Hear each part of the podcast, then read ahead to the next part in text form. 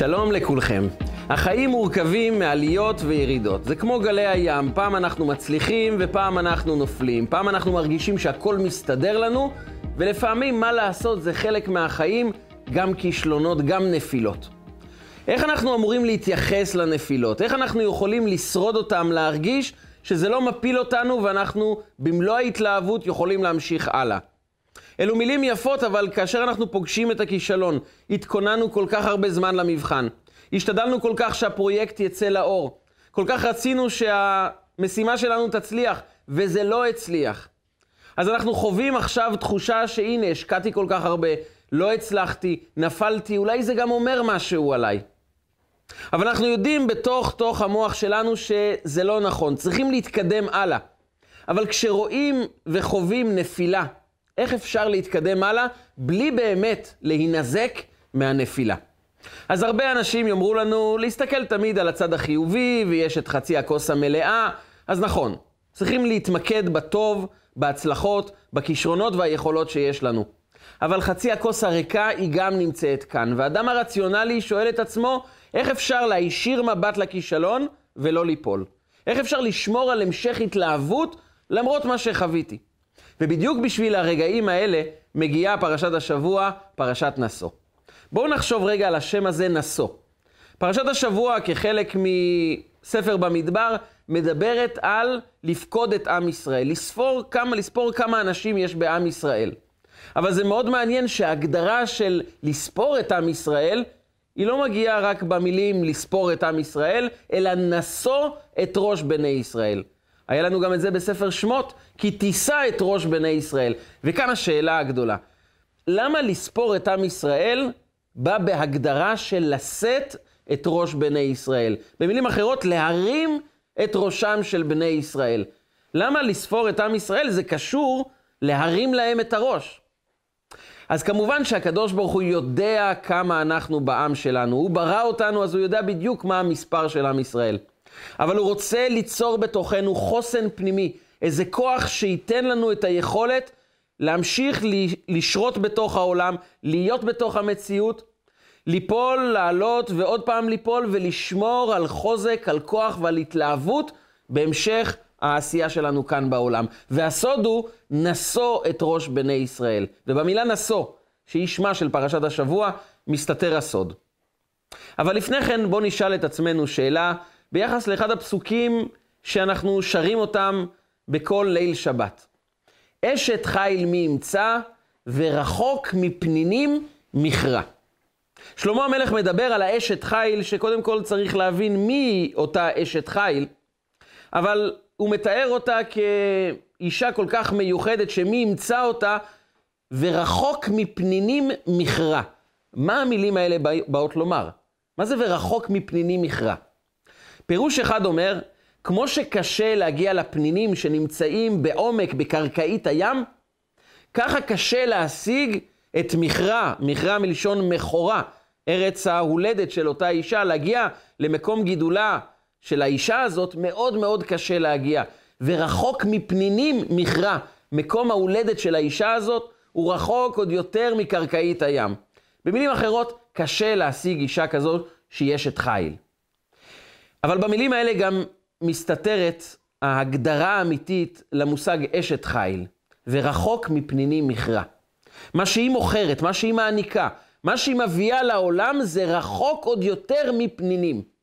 וכאן נשאלת השאלה, איזה מין מכירה זו של דבר שהוא רחוק עוד יותר מקרקעית הים? קשה להשיג אותו עוד יותר מפנינים. זה מה שמוכרת האשת חיל? זה משהו מוזר. הרי לכאורה אם היא כזו אשת חיל, אז הכל צריך להיות מצוי לידה מיד. אפשר להשיג כל דבר במקום. אבל שלמה המלך אומר, לא, אשת חיל זה אחת שרחוק מפנינים מכרה. את הדבר שהיא נותנת, זה דבר רחוק כמו פנינים. קשה להשיג את זה. צריכים המון סבלנות, המון אורך רוח. זה רחוק, אבל זו ההגדרה של אשת חיל. כל אחד מאיתנו רוצה לחוות טוב, ואנחנו רוצים לחוות את זה כמה שיותר מהר, כאן ועכשיו. כאשר הורים רוצים קצת שקט, הם מיד אומרים לילדים שלהם, עופו למיטות, לכו לישון, שיגעתם אותנו, אנחנו רוצים שקט. אנחנו רוצים כאן ועכשיו לחוות את העונג, אנחנו רוצים להוציא מתוכנו כל דבר שמפריע לנו ברגע הזה. אבל כאשר אדם מתמקד רק ברגע הזה, כמובן שכאשר אנחנו פועלים ועושים, אנחנו צריכים להתמקד בעשייה של הרגע הזה. אבל אם אנחנו סוגרים את מערכת החשיבה שלנו רק לרגע הזה, אנחנו מפסידים מה שנקרא בנהיגה את הראייה המרחבית. כאשר אדם נוהג בכביש, הוא לא יכול להסתכל רק על המטר שמולו, הוא לא יכול להסתכל רק על המכונית שנמצאת מולו, וככה לעצור או להתקדם. הוא חייב להסתכל קצת קדימה, לאופק, למרחב. לראות מה מתרחש במכלול של כל האזור שהוא נמצא בו, כי רק אז הוא ידע איך להתנהג גם עכשיו. כי אם אדם מסתכל רק לנקודה הזו, הנהיגה שלו תהיה מוגבלת. היא תמיד תהיה מלווה בהמון המון חששות, מי יודע מה יקרה? מי יודע מה יצוץ פתאום? אבל כאשר אדם מרים את הראש, נשוא את ראש ורואה את המרחב, יש לו גם יעד שאליו הוא צופה, הוא יכול לראות את כל המרכיבים של המציאות סביבו, ויכול לקבל החלטות טובות יותר איך להתנהג עכשיו. וככה זה גם בחינוך, בזוגיות ובכל דבר בחיים שלנו. כשאנחנו מתמקדים רק בכאן ועכשיו, אנחנו הרבה פעמים כועסים, הרבה פעמים מתוסכלים, הרבה פעמים מאוכזבים, כי דברים לא מסתדרים בדיוק כמו שהיינו רוצים. לכן אדם שחי רק מהרגע להרגע, והוא אומר לילדים שלו, עכשיו תעשו שיעורי בית, ועכשיו תלכו לאכול, ועכשיו תלכו לישון. או בזוגיות, שעכשיו תקנה אתה משהו לבית, לך תעשה קניות, לכי תסדרי, תבשלי. אנחנו עסוקים רק בכאן ועכשיו. רמת השיח שלנו נמצאת ברמה מאוד מאוד נמוכה, כי אנחנו רק שורדים את היום. כמה מאיתנו אומרים רק שנשרוד את היום, שנעבור אותו בשלום. אבל אין לנו רק את היום הזה, יש לנו חיים שלמים שאנחנו זקוקים, צריכים, מוכרחים להסתכל עליו. ורק כאשר אנחנו מסתכלים על יעד גבוה בחיים שלנו, אז ההתנהלות היומיומית שלנו היא התנהלות הרבה יותר רגועה, הרבה יותר בריאה, ולא כל כישלון ואכזבה מפילים אותנו לגמרי. כי הסיבה שכישלון או אכזבה גורמים לנו לנפילת רוח, למצב רוח לא טוב, להרגשה שאנחנו בעצמנו כישלון, זה כיוון שאנחנו רואים רק את הפעולה הזו שעכשיו היא נכשלה. אנחנו לא רואים את המרחב. הרי כמה פעמים בחיים שלנו אנחנו מסתכלים אחורה על זמנים של כישלון, זמנים שהיינו עצובים, ואומרים, אין לזה כבר מקום, זה כבר עבר, וזה לא היה ממש משמעותי לחיים שלנו. הרבה דברים שנראים לנו כעת כממש ממש קריטיים וחשובים, ואי אפשר לוותר על זה, במרחק של עשר שנים, אנחנו מסתכלים על זה כדבר לא חשוב, כדבר כל כך שולי, ואנחנו שואלים את עצמנו, על מה היה כל הסיפור? מספרים באמת על רב אחד, שיום אחד כשהוא למד תורה בחדר שלו, הוא שמע פתאום מראה מתנפצת, כי המנקה רצתה לנקות את המראה הגדולה והיפה שהייתה בכניסה, בכניסה לבית, וכשהוא שמע את המראה מתנפצת הוא הבין מה קרה, וגם הבין שאשתו עוד רגע הולכת לצעוק על העוזרת. הוא סגר את הספר, ורץ לאשתו ואמר לה, אשתי היקרה, את יודעת, שאני גם קצת מבין בקבלה. ותדעי לך שעל פי קבלה, הרגעים האלה עכשיו, אסור לכעוס בהם. אסור להתעצבן, אסור לומר מילים לא טובות, זה אנרגיה מאוד מאוד לא טובה לרגעים האלה. אני מבקש פשוט עכשיו לוותר, לשכוח, לא לעשות כלום, זה מאוד מסוכן לכעוס כעת. בעוד שנה אני אוכל להסביר לך בדיוק מה היה מיוחד ברגעים האלה, אבל עכשיו אני רק מבקש לא לכעוס. היא שהייתה עוד רגע מוכנה לצעוק ולכעוס ולפטר את העוזרת, הרגיעה את עצמה, הבינה שזה משהו מאוד מאוד רוחני, ואמרה, אוקיי, אני לא מגיבה על הדבר הזה. אחרי שנה, הוא ניגש אל אשתו ואמר לה, אני יכול להסביר לך על המראה למה היא נשברה ולמה לא היה צריך לכעוס? לקח לה כמה דקות בכלל להבין על מה הוא מדבר, וכשהיא נזכרה במה שקרה, היא אמרה לו, אבל כבר עברה שנה, זה כבר ממש לא משמעותי, אני פשוט שכחתי מזה. אז הוא אמר לה, זה הסוד על פי הקבלה. זה בדיוק הסוד, שכאשר אנחנו מבינים שבעוד שנה זה בכלל לא יהיה משמעותי, אז אנחנו גם מתנהלים אחרת כבר עכשיו. אבל גם על הדברים המשמעותיים שעכשיו אנחנו כועסים עליהם, הסיבה שאנחנו כועסים כי אנחנו רואים רק את המציאות של העכשיו. אם היה לנו יעד גבוה, אם הייתה לנו מטרה שלא תלויה בכאן ועכשיו, אלא במטרה כללית שיש לנו יעד שאליו אנחנו שואפים בחיים, הנפילה היא כואבת, אבל היא מתגמדת ומתקטנת ביחס ליעד הגדול. כאשר אנחנו לא רק מגדלים ילדים בבית כדי שיעשו את שיעורי הבית וילכו לישון ולא יתנהגו בצורה לא מכובדת, אז כאשר הם מתנהגים בצורה לא טובה, כאשר מתקשרים מבית הספר ואומרים הילד לא מתנהג טוב, אנחנו מרגישים שנכשלנו, אנחנו מרגישים ממש לא טוב. אבל כאשר אנחנו יודעים שיש לנו יעד גבוה בשביל הילדים שלנו, אנחנו רוצים אותם הרבה יותר מחונכים, גדולים, טובים, ואנחנו מבינים שזה לוקח זמן. אבל יש לנו יעד, הילד הזה. אני בדיוק בודק מהם הכישרונות שלו, מהם היכולות שלו.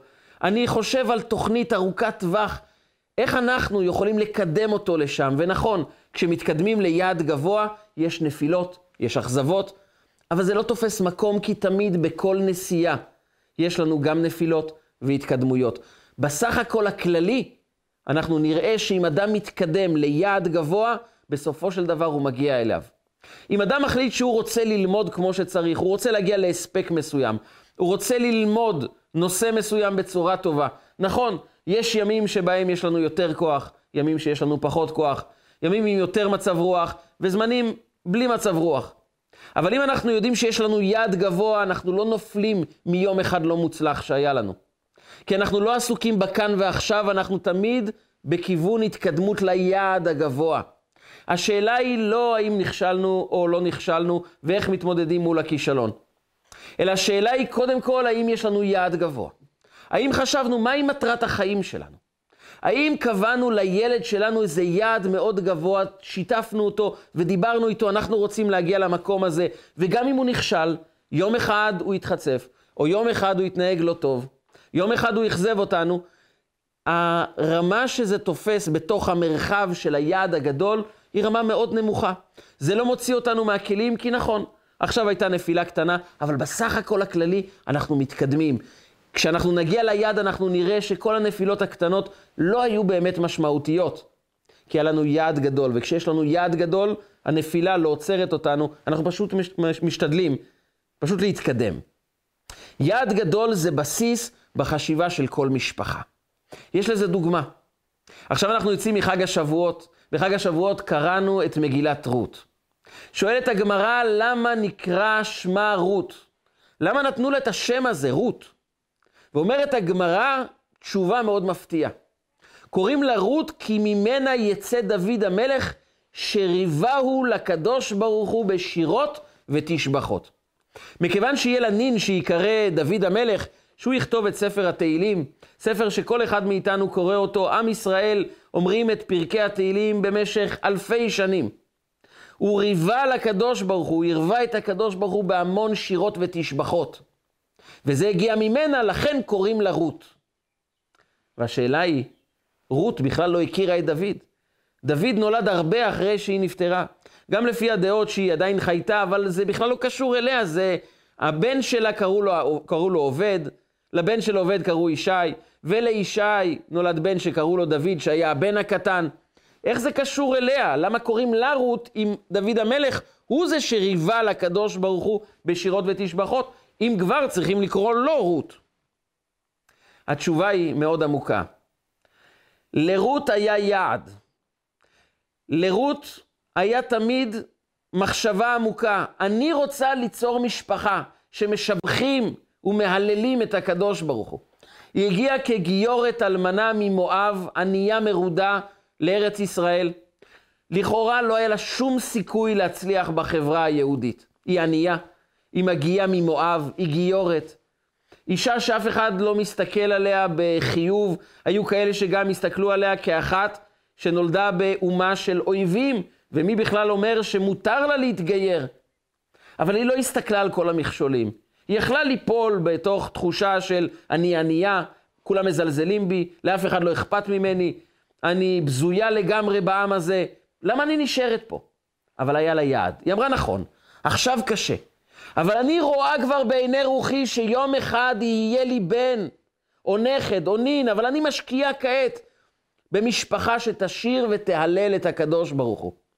והיא נקראה רות כי הסיבה שנולד לה נין כזה כמו דוד המלך, היא מכיוון שזה כבר היה נמצא אצלה בתוך היעד.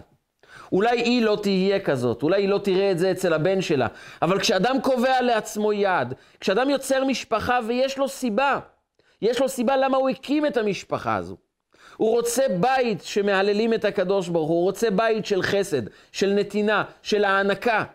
אז בית כזה, גם אם לא רואים תוצאות מיד, כשיש יעד, אנחנו נמצאים בגובה גבוה, שהבעיות לא מפילות אותנו. וזה נשוא את ראש, לשאת את ראשם של בני ישראל. אומר הקדוש ברוך הוא למשה רבנו, תרים להם את הגובה, תרים להם את ההסתכלות, שתמיד המבט שלהם לא יהיה מוגבל לכאן ועכשיו, שלא יחיו כמו הבהמות שהולכות על ארבע, שהם מסתכלים רק על מה אוכלים כעת. האדם עומד על שתי רגליים, כי הוא יכול להרים את העיניים לגובה, לשמיים, ליצור לעצמו איזה יעד מאוד גבוה. אומר הקדוש ברוך הוא, כדי שהעם הזה ישרוד את כל אורך הגלות, הוא חייב לשאת את הראש שלו. הוא חייב להגביה את עצמו.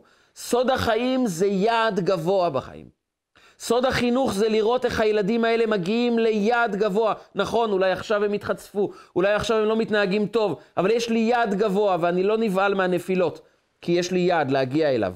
ואני לא צריך לפתור בעיות כאן ועכשיו, אני צריך ליצור קודם כל יעד. זו הסיבה שחתונה, החיים יחד בין איש לאישה נקראים נישואין, לשאת את ראש. כי סוד הנישואים נמצא במילה נישואים. זוג מוצלח זה זוג שמתחתנים ויש להם יעד. הם לא רק מנסים ליהנות מהרגע הזה, כי אחרי שנהנים מהרגע הזה, יש אחר כך מכשולים, יש אחר כך התמודדויות, יש אחר כך אכזבות, יש כישלונות, ואז אדם יכול להתרסק ולהגיד, אבל הגעתי כדי ליהנות בחיים יחד, ואם אני סובל, למה נכנסתי למערכת הזו? התשובה היא נישואים. זוג שמתחתן, שרוצה לחיות יחד, זוג שרוצים שהבית שלהם יהיה על יסוד חזק, צריך לשאול את עצמו, מה היעד המשותף הגבוה של שנינו? אנחנו צריכים לא רק לחיות את הרגע הזה של האם קנינו מה שצריך בחנות, האם תיקנו את הכיסא והאם סידרנו את המזגן. זה חיים ברמה מאוד מאוד בסיסית, אבל לשאת את ראש נישואין זה תמיד לשאול את עצמנו, האם בחיים המשותפים יש לנו יעד יותר גבוה? יש לנו איזה אידיאל, איזה רעיון, איזה מסר לתת לעולם. אולי זה בחסד, אולי זה בללמד, אולי זה בלעזור, אולי זה בשביל ליצור משפחה שיש לה איזה משהו טוב לתת לעולם. משפחה טובה זו משפחה שתמיד יש את נשוא את ראש, להעלות את עצמנו לרמה הרבה יותר גבוהה. ככל שאנחנו מכוונים למעלה, רמת הקשר בין איש לאשתו, בין ההורים לילדים, גדלה. היא מתפתחת, היא עולה. פתאום יש לנו יד שאנחנו יכולים לשאוף אליו, ואנחנו לא נבהלים מהנפילות הקטנות, כי זה לא תופס מקום כאשר אנחנו גבוהים. יש ביטוי בעברית שאומר, קטן עלינו. קטן עלינו זה אומר שאנחנו מספיק גבוהים אנחנו לא יכולים לפתור את הבעיות, אבל אנחנו לא נופלים בתוכם. לא מרגישים שהתרסקנו בגלל הנפילות והאכזבות, כי אנחנו מספיק גבוהים. ולהיות גבוהים זה לשאול את עצמנו בכנות. נשוא את ראש. מה היעד הגבוה של המשפחה שלנו? מה היעד הגבוה שלנו? מה היעד שאנחנו לוקחים אחרי מתן תורה שקיבלנו עוצמה רוחנית כל כך גבוהה? אבל מעכשיו זו המשימה שלנו, ליצור לעצמנו יעדים גבוהים. כמה אנחנו נצמח בלימוד תורה, בקיום המצוות, בחסד, בעזרה, בנתינה, בעבודת המידות שלנו, על איזו מידה נעבוד. נכון, אם אדם רוצה לשפר את הכעס שלו, הוא יעבוד על זה בצורה טובה, ושבועיים הוא לא יכעס, אבל פתאום הוא ייפול. אבל הוא לא צריך להתרסק מזה, כי את היעד הוא רואה בעוד שנה. אני אעבוד, ניפול ונתרומם, ועוד פעם ניפול, שבע ייפול צדיק וקם. אבל את התוצאה נראה במרחק. במרחב. אחרי שנה נראה שנוצר שינוי, כי לא נבהלנו מהנפילות, לא אמרנו לעצמנו, כנראה זה לא שייך אליי, הנה נפלתי, התרסקתי, לא בשבילי.